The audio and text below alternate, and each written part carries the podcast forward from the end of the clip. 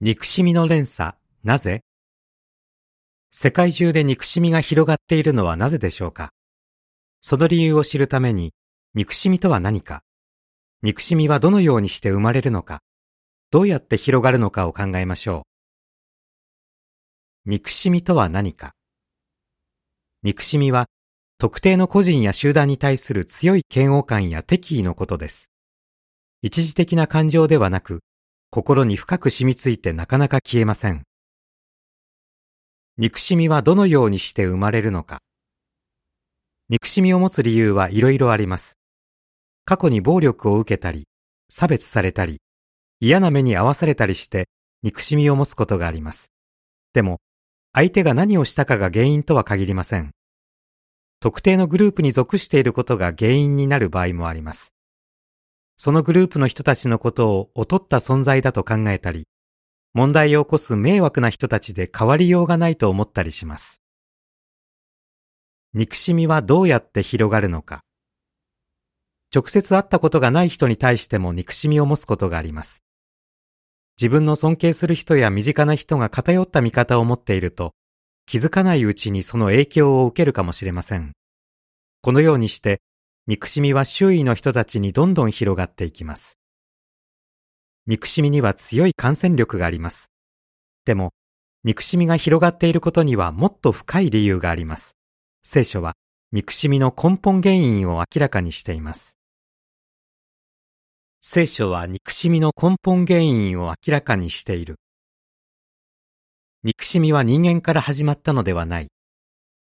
憎しみは天で一人の天使が神に反逆した時に始まりました。それ以来、この天使は人殺しとなり、悪魔サタンと呼ばれるようになりました。サタンは嘘つきで嘘の根源であり、敵意や憎しみを煽っています。ヨハネ8章44節聖書は、サタンが殺意と怒りに満ち、攻撃的な性格であると述べています。人間には憎しみを持つ傾向がある。最初の人間アダムは、サタンと同じく神に反逆しました。そのため、すべての人間はアダムから罪と不完全さを受け継いでいます。アダムの最初の息子カインは憎しみに駆られ、弟のアベルを殺しました。